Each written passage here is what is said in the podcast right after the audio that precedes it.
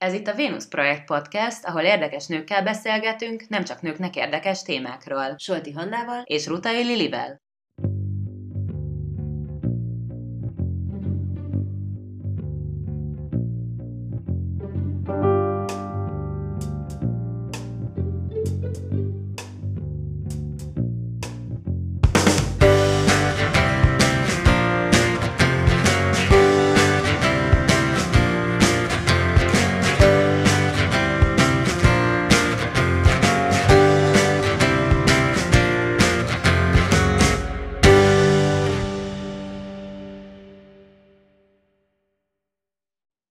Ebben a részben Rácmolnár Lilivel, pszichológussal, a The Therapy egyik alapítójával beszélgettünk, akinek cikkeit amúgy ezekben a témákban a vmm.hu-n is olvashatjátok. Mesélsz először egy kicsit magadról, hogy mit dolgozol, a Therapyről is, meg a cikkeidről.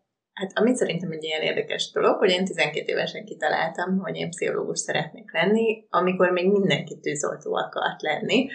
Úgyhogy azt nem tudom, hogy 12 évesen mit hittem, hogy mit csinál egy pszichológus, csak hogy azt tudtam, hogy valami olyasmit csinálni, ami segít így az embereknek boldog lenni, vagy boldogabbnak lenni, és ez szerencsére onnantól kezdve nem változott, úgyhogy így ilyen szempontból könnyű dolgom volt ezen az úton. Aztán 4 évvel ezelőtt egy barátnőmmel, a Bagi Renivel csináltuk a Therapy-t, és aztán idén úgy döntöttünk, hogy ezt én viszem tovább.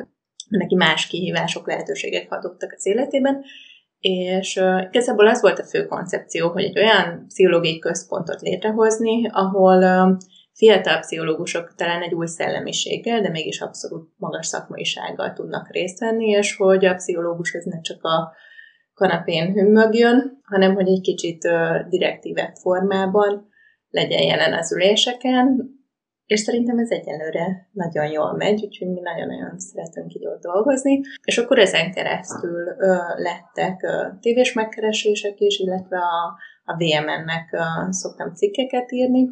Ott általában úgy van, hogy én hozom a témát, de van, hogy ők. És hát az írás az egy nagyon nagy szerelem. Tehát az abszolút így a pszichó mellett nyilván nem ennyire elkülöníthető, mert egy pszichológiai témájú, de az egy olyan igazi szerelem gyerek nekem.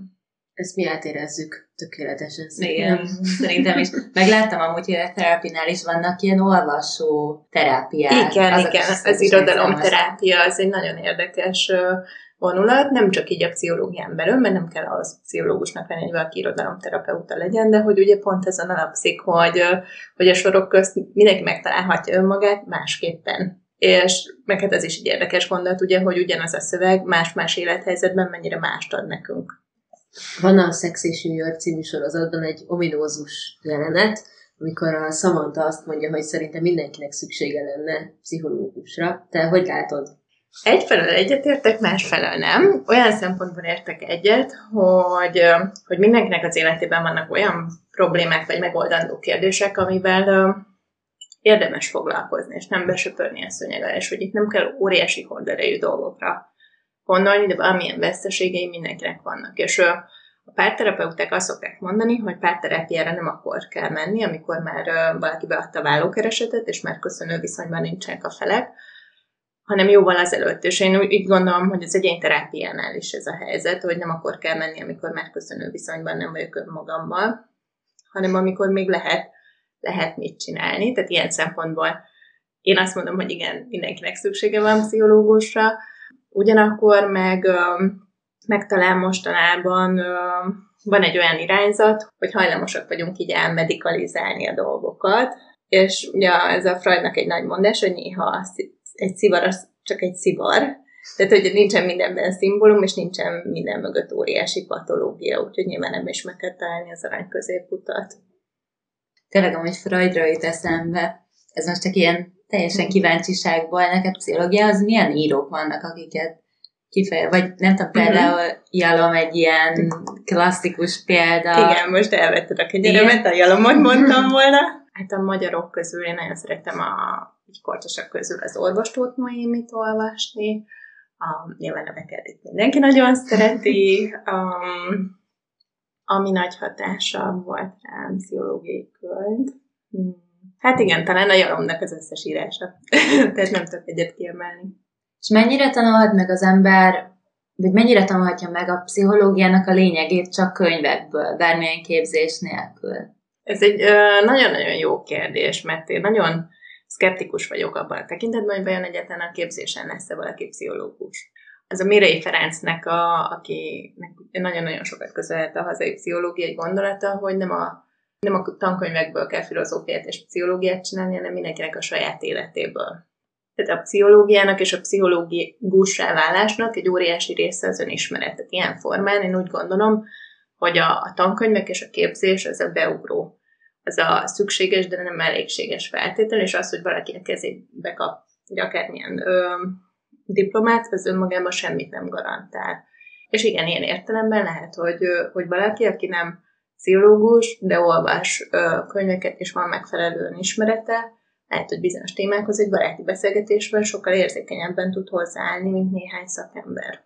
Vannak szerinted tipikusan női és férfi problémák? A klinikai diagnosztikában mindenképp, mert ott ugye nagyon komoly statisztikák vannak, amikből lehet arra következtetni, hogy bizonyos korképek sokkal gyakorsabban fordulnak elő férfiaknál vagy nőknél, de én úgy gondolom, hogy ez az orvosi része a dolgoknak. A lelki kérdésekről és valódi lelki problémákról van szó, akkor én abban hiszek, hogy olyan alapvető ilyen egzisztenciális, és most egzisztenciális alatt abszolút ugye a filozófia értelemben vett egzisztenciális kérdést értem. Tehát olyan egzisztenciális kérdések vannak, amik bizonyos szorongásokat mondjuk elindítanak az emberekben, amik nemhez kötöttek. Szerintem ilyen értelemben nincs. És ilyen tipikus 21. századi problémák, és itt gondoltak arra is, hogy mondjuk a közösségi média miatt, vagy akár csak amiatt, hogy így nagyon felgyorsult minden. Igen, van ez a nagyon sokat emlegetett FOMO, az a Fear of Missing Out. Igen. Azt tartják a pszichológiában, hogy minden korszaknak a saját történelmi, társadalmi helyzete miatt megvan a maga korkép, és ugye, hogy míg a Freud korában az elfojtásokból eredően a hisztéria volt, a 70-es években a Vietnám után ugye a depresszió Amerikában, hogy nálunk meg a szorongás lett, a mi sajátunk, amit így megnyertünk, és úgy gondolom, hogy ez is ezzel van összefüggésben. Tehát a FOMO, ez egy nagyon erős szorongás generált a dolog, hogy nem vagyok tisztában azzal, hogy számomra mik a fontos értékek, mit akarok elérni, nekem tényleg valóban nekem mi a fontos, nem az, ami a közösségi médiából jön, vagy a szomszéd Juliska, Mariska, Boriska azt mondta, hogy ennek kell az értéknek lenni, és van egy óriás szorongás bennem, aminek próbálok valami keretet, teret találni, és általában ez lesz az, hogy egy ilyen élményhajkurászás lesz belőle. Úgyhogy én úgy gondolom, hogy a 21. század betegsége az egyértelműen a szorongás.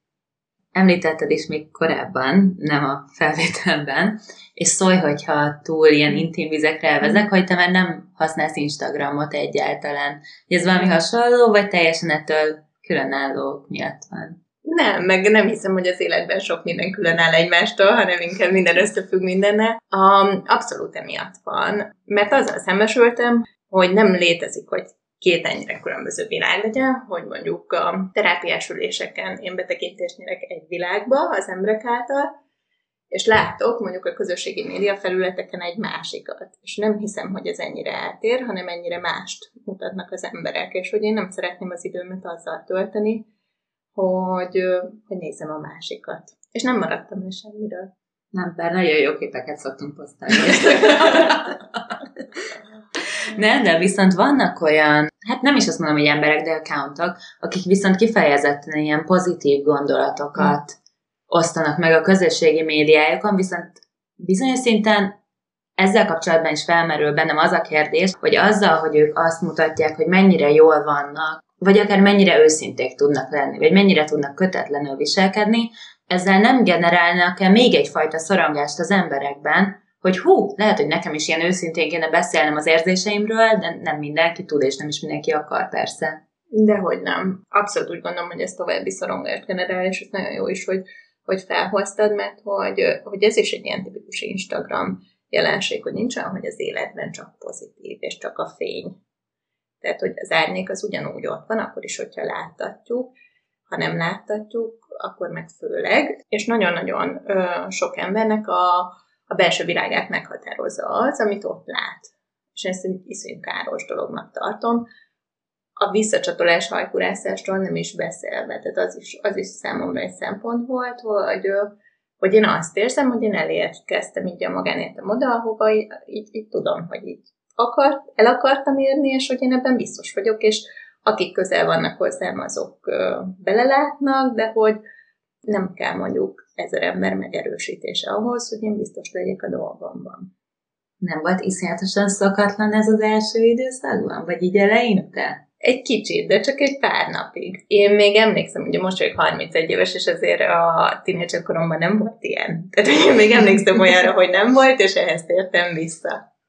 Én egyébként tartottam júliusban egy 3 hetes mindentől megvonó kúrát, tehát Facebook, Instagram, Messenger, és nagyon üdítő volt. Egyébként én azt hittem, hogy nehéz lesz, és egyáltalán nem volt nehéz. Az igaz, hogy megfigyeltem magamon, hogy extra rácsúsztam például a Pinterestre. Szóval, hogy teljesen nem sikerült. Tehát, hogy valamit, másik felületet. Valamit kellett macerálni, de egyáltalán nem éreztem azt, hogy...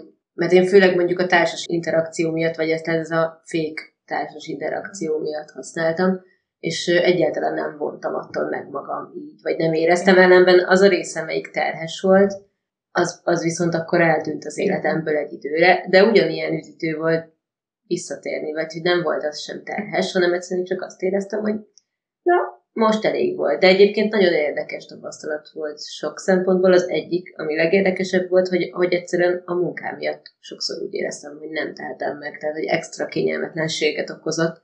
Úgy például nagyon sokan Messengeren próbáltak elérni, meg egyébként volt sok barátom, akit át kellett szoktatom arra, hogy velem most SMS-ben kommunikálj, és volt, akinek gondot okozott, mert hogy ő nem akar fizetni azért, hogy mi folyton SMS-ezünk, és akkor így 10 annyit beszéltünk az alatt a 3 hét alatt.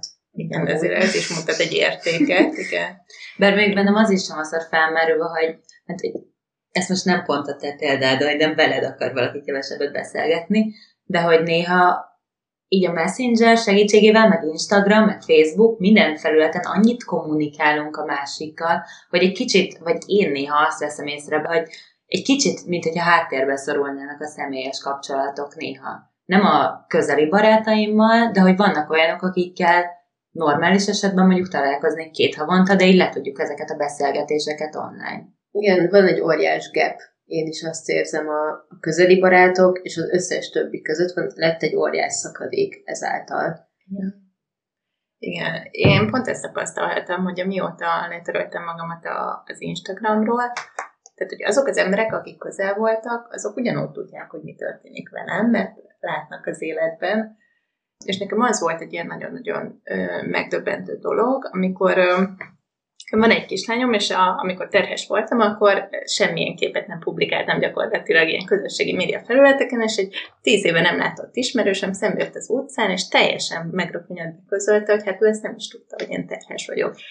És ott rögtön mondtam is neki, hogy de ez 10 évvel ezelőtt, amikor még nem volt Instagram meg Facebook, ez nem lett volna téma, mert akkor is, hogyha az ember a 9 hónap alatt nem fut össze valakivel, akkor annak számára nem derül ki. Tehát, és én ott jöttem rá, hogy ez így mennyire furcsa, hogy követjük is egymás életét, de nem is követjük. Tehát, hogy még 10 éve nem beszélünk, de elvárjuk, hogy lássuk egymás életeseményeit. És hogy ezért ez milyen egy pseudo-intim helyzet. És ez nekem egy ilyen nagyon nagy ilyen wake-up call volt, hogy így miről szólnak ezek a képfeltöltögetések. Meg ami még egy nagyon érdekes élmény volt, hogy...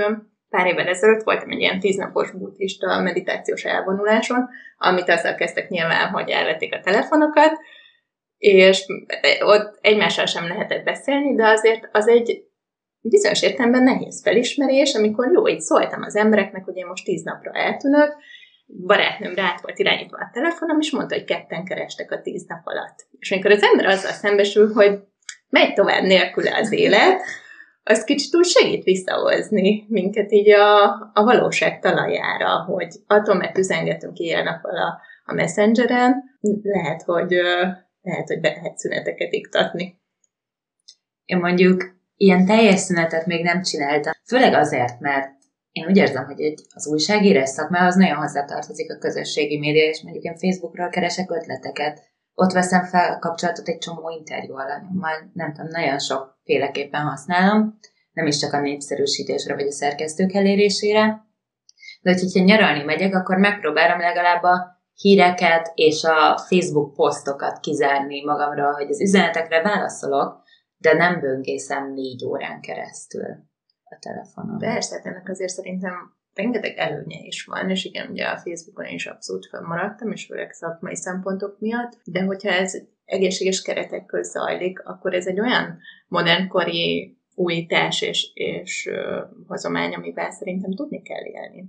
Igen, én sokat gondolkoztam azon, hogy az egész csak azon múlik, hogy tud használni, és mondjuk aki a szakmája miatt valamennyire belelát, mondjuk mi a média szakos irányultságunk miatt, a pszichológia miatt, mi valamennyire mögé látunk is tudjuk használni, és tudjuk, hogy mi hogy működik pontosan, tehát még egy réteget mögé látunk mindannak, ami ott van, és így könnyebb kontroll alatt tartani magad.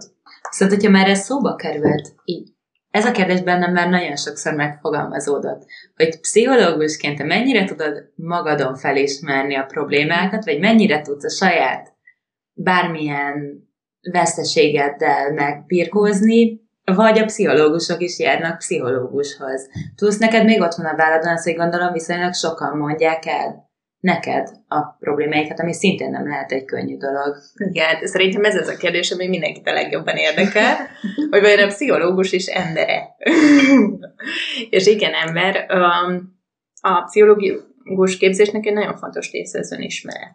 És ez nyilván vannak szakmai fokozatok, ahol bizonyos óraszámú önismeret az kötelező, de hogy ez mindenkinek egy lelkiismereti kérdés. És én úgy gondolom, hogy anélkül, hogy magamat ismerném, nem lehet másokat gyógyítani, és nem lehet mások mellett az úton menni. Tehát az önismeret és ilyen formán a pszichológushoz járás, ez egy pszichológusnak elengedhetetlen. Biztos, hogy így a szakmából és a korábbi önismeretből adódóan vannak olyan megküzdési mechanizmusok, amivel könnyebb, de ettől függetlenül azért a saját életében minden pszichológusnak ugyanúgy ott vannak a vakfoltjai, amit nem vesz észre, és ezért nem árt néha egy külső szem segítségét igénybe venni. Amit pedig említett, hogy mennyire nehéz az, hogy mások történeteit vinni, arra pedig ott van a szupervízió, amit elvileg szinte mindenkinek kéne csinálni. Ettől függetlenül sajnos a tapasztalat azt mutatja, hogy nem annyian járnak szupervízióra, mint amennyinek kellene. Ugye a szupervíziónak az a lényege, hogy a pszichológus elmegy egy nála képzettebb pszichológushoz, aki mögött lehet, hogy 30 évvel több tapasztalat van, vagy csak egyszerűen egy külső szem. És ugye ez az egyetlen hely, ahol így az etikai szabályok szerint nem köt minket a titoktartás, tehát ott el lehet mesélni az eseteket, és én ezt egy fantasztikus dolognak tartom, mert rengeteget tud az ember szakmailag és emberileg is tanulni egy másik szakembertől, aki másképp látja. Attól tartok, hogy egy idő után nekünk is kell majd ilyenre járni. Mondjuk mi inkább pozitív dolgokat hallom szerencsére. Szerintem a nyitottság az két oldalra visz. De amúgy ez biztos. Tehát én érzem magamon, hogy az, hogy nagyon érzékeny vagyok a világnak az összes kis rezülésére, az nagyon pozitív, és egyszerre óriási teher. És lehet, hogy mondjuk van olyan nap, amikor nem azért sírok 15-ször, mert elmebeteg vagyok, hanem mert egyszerűen nagyon figyelek. Igen. Hát az biztos, hogy szemellenzővel élni könnyebb, de nem biztos, hogy jobb. Ja, igen. Például én most járok ugye menekülttáborokba, és az az ilyen nehéz élethelyzet, amiben ott vannak az emberek, egyszerűen engem is annyira nyomasztani tud, és pont ezért, mert érzékeny vagyok az ilyen problémákra. Az újságírásban, igen, miközben benne van ez a veszély. Miközben gondolom. Objektívnak kell maradnod. Igen. De szerintem pont így, vagy nekem egy olyan mechanizmus alakult ki, hogy így objektív próbálok maradni, és közben a magánéletemben mondjuk elmegyek bulizni, és utána sírok egy egész estét. Vannak olyan jó kis öngyógyító mechanizmusok. De ebből kiderül, hogy az újságíró is ember, nem csak a pszichológus. Mondjuk az újságíróknál szerintem az ilyen legnagyobb, vagy hát a szakirodalom szerint a legnagyobb probléma az a post-traumatic stress disease. Tehát ez szerintem abszolút nem pszichológiailag, tehát hogy hogy megkapja az újságíró azt a történetet, esetleg ott is van, és utána ő kivel dolgozza föl. Mert nyilván az egyfelől bír terápiás erővel, hogy az ember kiírja magából, de azért ez önmagában nem elég. Mondjuk gondolom nagyon sok szakma van így, hogyha nem, mondjuk nem mindenki van annyira kitéve így a környezetének, mint egy újságíró, de hogyha valaki nem 4 fal között van, akkor a munkakörnyezete, és az, amit a munkában tapasztal, gondolom nagyon jelentősen. Ez nagyon meghatározó, igen. Gondoljunk például az orvosokra. Tényleg. Tehát, hogy arra a kérdésre, hogy mindenkinek van szüksége pszichológusra, akkor lehet, hogy mégis inkább az a válasz, hogy igen, mindenkinek van szüksége egy pszichológusra. Van olyan jelenség, vagy problémakör, ami téged mostanában mondjuk kifejezetten érdekel? Pszichológiai értelemben. Ami nagyon foglalkoztat, az az, amivel így, az a terület, amivel igazán foglalkozom, a pszichológián belül a gyász. És azt szerintem most ez nem egy jó megfogalmazás, hogy egy 21. századi jelenség, mert a gyász nem 21. századi jelenség, de az, ahogy nem tudunk rá reagálni, az visszautalva az előző kérdésre, abszolút egy 21. századi jelenség, hogy a rohanó világunkban egyszerűen se tér, se idő nincs arra, hogy fájjunk, és ezt sem egymásnak, sem magunknak nem adjuk meg, és ez rengeteg az elakadt gyászfolyamat, amiből aztán előbb-utóbb akár testi tünetek is lehetnek, vagy csak egy olyan életminőségromlás, amit már egy ponton túl nem lehet vinni. Úgyhogy nekem ez a nagy téma, és úgy gondolom, hogy sok tévéműsorban is szoktak erről kérdezni, meg cikkek is, de ugye erről nem lehet eleget beszélni, mert meg így is óriási tabu vezés, és egy olyan téma, amihez nagyon nehéz hozzányúlni. Viszont egy olyan téma, amit szerintem mindenki megtapasztal az élete során valamilyen formában. Hát, igazából, hogyha belegondolunk, ez az egyetlen olyan téma, ami előbb-utóbb mindenkivel szembe fog jönni. Mert ugye mondhatjuk, hogy az élet meg a halál kérdések, de ugye az életben mondjuk értjük a születést, gyerekszületést, nincs mindenkinek gyereke. De előbb-utóbb mindenki el fog valakit veszíteni. Tehát ilyen formán a veszteség és a gyász az a legközösebb emberi tapasztalásunk. És mit gondolsz, így visszakanyarodva egy kicsit a közösségi médiára megint, az mennyire egészséges, hogyha valaki teljesen kiposztolja mindenhova, feketébe változtatja a borítóképét, vagy pedig teljesen bezárkózik, és nem csak a közösségi médián nem osztja meg, de a legközelebbi barátaival sem, vagy a legközelebbi csoportjával sem. Úgy gondolom, hogy ez abszolút a két véglet, és hogy egyik sem egészséges. Tehát a gyász egyfelől egy nagyon-nagyon intim folyamat, mert hogy az igazi válaszokat arra a válasznélküliségre, amiben minket a halál élménye hagy, azokat csak magunkban tudjuk megtalálni. Ugyanakkor egy nagyon közösségi élmény is tud lenni, hogyha tudunk társas támogatást kérni ebben.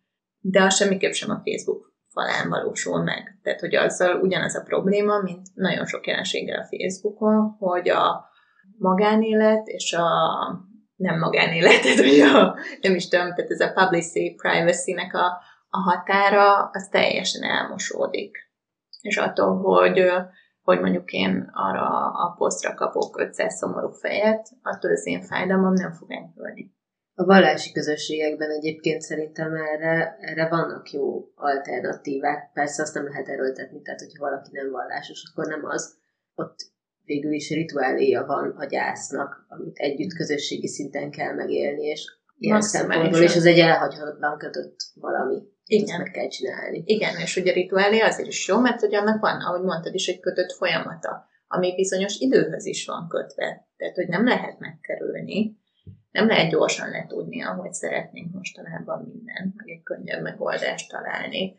És ugye a gyásznak van ugye a hivatalos gyász éve, ami az első év, ami eltelt az elhalálozástól kezdve, és annak pont ez a gyakorlati jelentősége, hogy akkor telik el minden ünnep az elvesztett szerettünk nélkül. És ilyen formán ez megkerülhetetlen, mégis próbáljuk megkerülni, próbáljuk átugorni, hamarabb letudni, és másokat is erre kényszeríteni. Tehát azért eltelik 2-3 hónap, és akkor mi is azt mondjuk a gyászolónak, hogy na, hát most már azért szedd össze magadat, gyere bulizni, és ettől az nem lesz jobb. Nem múlik el a fájdalom, csak befagyott, ahol van, és ráépülnek a rétegek, amiket aztán jó sok év múlva már nehéz lebontani. Mondjuk gondolom ez is egyénfüggő, hogy ki mennyi idő alatt és milyen intenzíven tudja feldolgozni az elvesztését. Valakinek az elvesztését, köszönöm. Persze vannak ebben egyéni sajátosságok. Tehát ez a gyászév, ez egy ilyen irányadó dolog. Igen, sajnos nem úgy történik, hogyha letelt a 365 nap, akkor minden eltűnik, hanem hogy az a minimum. Tehát, hogy az alatt nincsen gyász, és ez a normál gyászra vonatkozik. Tehát azonban is van, ugye gyászonban is van komplikált gyász, mondjuk erőszakos halál, vagy egy öngyilkosság, egy gyerekveszteség, amik olyan fájdalmak, amik sosem gyógyulnak valamilyen formában. És gondolom nincs is recept így arra, hogy ki hogyan tudja gyógyítani magát akármilyen gyász és trauma esetén. Pontosan így van, hogy nincs két ugyanolyan élet, hogy nincs két ugyanolyan gyász sem, hiszen az, ahogy a gyászra reagálok, az nagyon meghatározza az, amilyen értékrendszerint előtte már éltem, amilyen hitrendszerben én gondolkodom. És az is lehet, hogy független attól, hogy milyen hitrendszerben gondolkodom, a gyász az mindent beborít, és új válaszokat kell találnom. De ezek kizárólag a saját válaszaim lehetnek. Tehát gyógyítani csak azt tud, ami az én sajátom, és nem az, ami másnak bevált. És ezért a gyász azért egy nagyon melós dolog. Tehát nem véletlen, hogy megint Freudot kell, hogy idézzem, hogy a Freud gyász munkának nevezte el, mert ez írja le legjobban. Tehát ez egy valami nagy munka. Még egy valamit hozzászólhatok? Persze, szólj hozzá. Azért vagy itt. Ez a te podcasted, Lili. Én csak már láttam, hogy a nyelvethegyén van egy újabb kérdés. De hallottam egy olyan elméletet, hogy bizonyos szinten minden félelem és minden ilyen egyénben kialakuló bármilyen zűr, az az egzisztenciális félelemre, a haláltól való félelemre való reflektálás, amit én lehet, hogy tévesen, de úgy képzelek el, hogy van egy hely az agyunkban, és azt ki kell töltenünk a víztől való félelemmel, a kígyóktól való félelemmel, a sötétségtől való félelemmel, hogy ne kelljen folyton azon aggódnunk, hogy vagy nekünk bármikor vége lehet az életünknek, vagy pedig egy szerettünk élete. Bármelyik pillanatban megszűnhet. Ugye erről te mit gondolsz? Vagy? Lenni így a gyász tanácsadás kapcsán én abszolút azt tapasztalom, hogy még a gyászsal foglalkozó szakembereknek is a halál, a saját halandóságom, az egy iszonyú nehéz kérdés. És ugye abban a pillanatban, hogy a szorongásnak, a legnagyobb szorongásomnak, ami igazából a haláltól való félelem, kerítek egy sokkal megfogható formát, mint a kígyó, meg a víz, amit említettél, az valamilyen szempontból kontrollálhatóvá válik. Hát nem megyek többet víz közelébe, nem találkozom kígyókkal. És akkor olyan, mintha nem is szorongnék. De tehát a szorongás ugyanúgy ott marad, és akkor majd talál egy másik testet, és akkor mondjuk elkezdek félni a magasságtól, de hogy én úgy gondolom, hogy igazából semmilyen élet nem élhető le úgy, hogy ezeket az élethalál kérdéseket, ezeket az alapvető egzisztenciálékat valaki nem tisztázza magában. Mert az, ahogy a halállal vagyok, meghatározza azt, ahogy az élettel vagyok. És azért úgy gondolom, hogy ez egy nagy pazarlás, hogy a haláltól való rettegésben nem élem az életemet úgy, ahogy ez nekem jól lenne. Írtál a VMN-en a beteg szerepről egy cikket. Ennek kapcsán ez egy nagyon érdekes jelenség. Szerinted mennyire oké az, hogyha valaki azonosítja magát a betegségével, vagy a problémájával? Mert hogy ma már egyáltalán nem ciki kimondani azt, hogyha valami problémám, vagy szerintem egyre több olyan közeg van, ahol ezt fel lehet vállalni. Az Instagram az például egyébként ilyen, szerintem ahol terjed ez az üzenet, de ezzel át tud teljesen végletbe is fordulni. Szerintem nagyon sok témában a végletekkor átéljük. Tehát nem nagyon van meg az a természetes egyensúly semmiben, hogy kéne a dolgokat jól csinálni, és nyilván ezt mondani könnyebb, mint valóban csinálni, míg a betegségtudat egy nagyon-nagyon fontos dolog abban, hogy az ember el tudjon kezdeni foglalkozni azzal, ami van. Tehát ugye ez például a delegált kliensnek az esete, hogy az, hogy valaki elmegy pszichológushoz, és a pszichológus megkérdezi, mi a probléma, és miért jött, és azt lesz, hogy azért, mert a feleségem elküldött, ez önmagában nem elég. Tehát ez mutatja azt, amikor nincsen semmiféle probléma vagy betegség belátás. Tehát az, hogy az embernek legyen betegség tudata, Ez egy nagyon fontos első lépés a gyógyulás útján. De én ezért sem szeretem nagyon a pszichiátriai diagnosztikát, és ugye a diagnózisok aggatását mindenkire, mert ez egyfelől azt a hatást kelti, hogy 16-20 dologgal leírható az emberiség, összes fájdalma.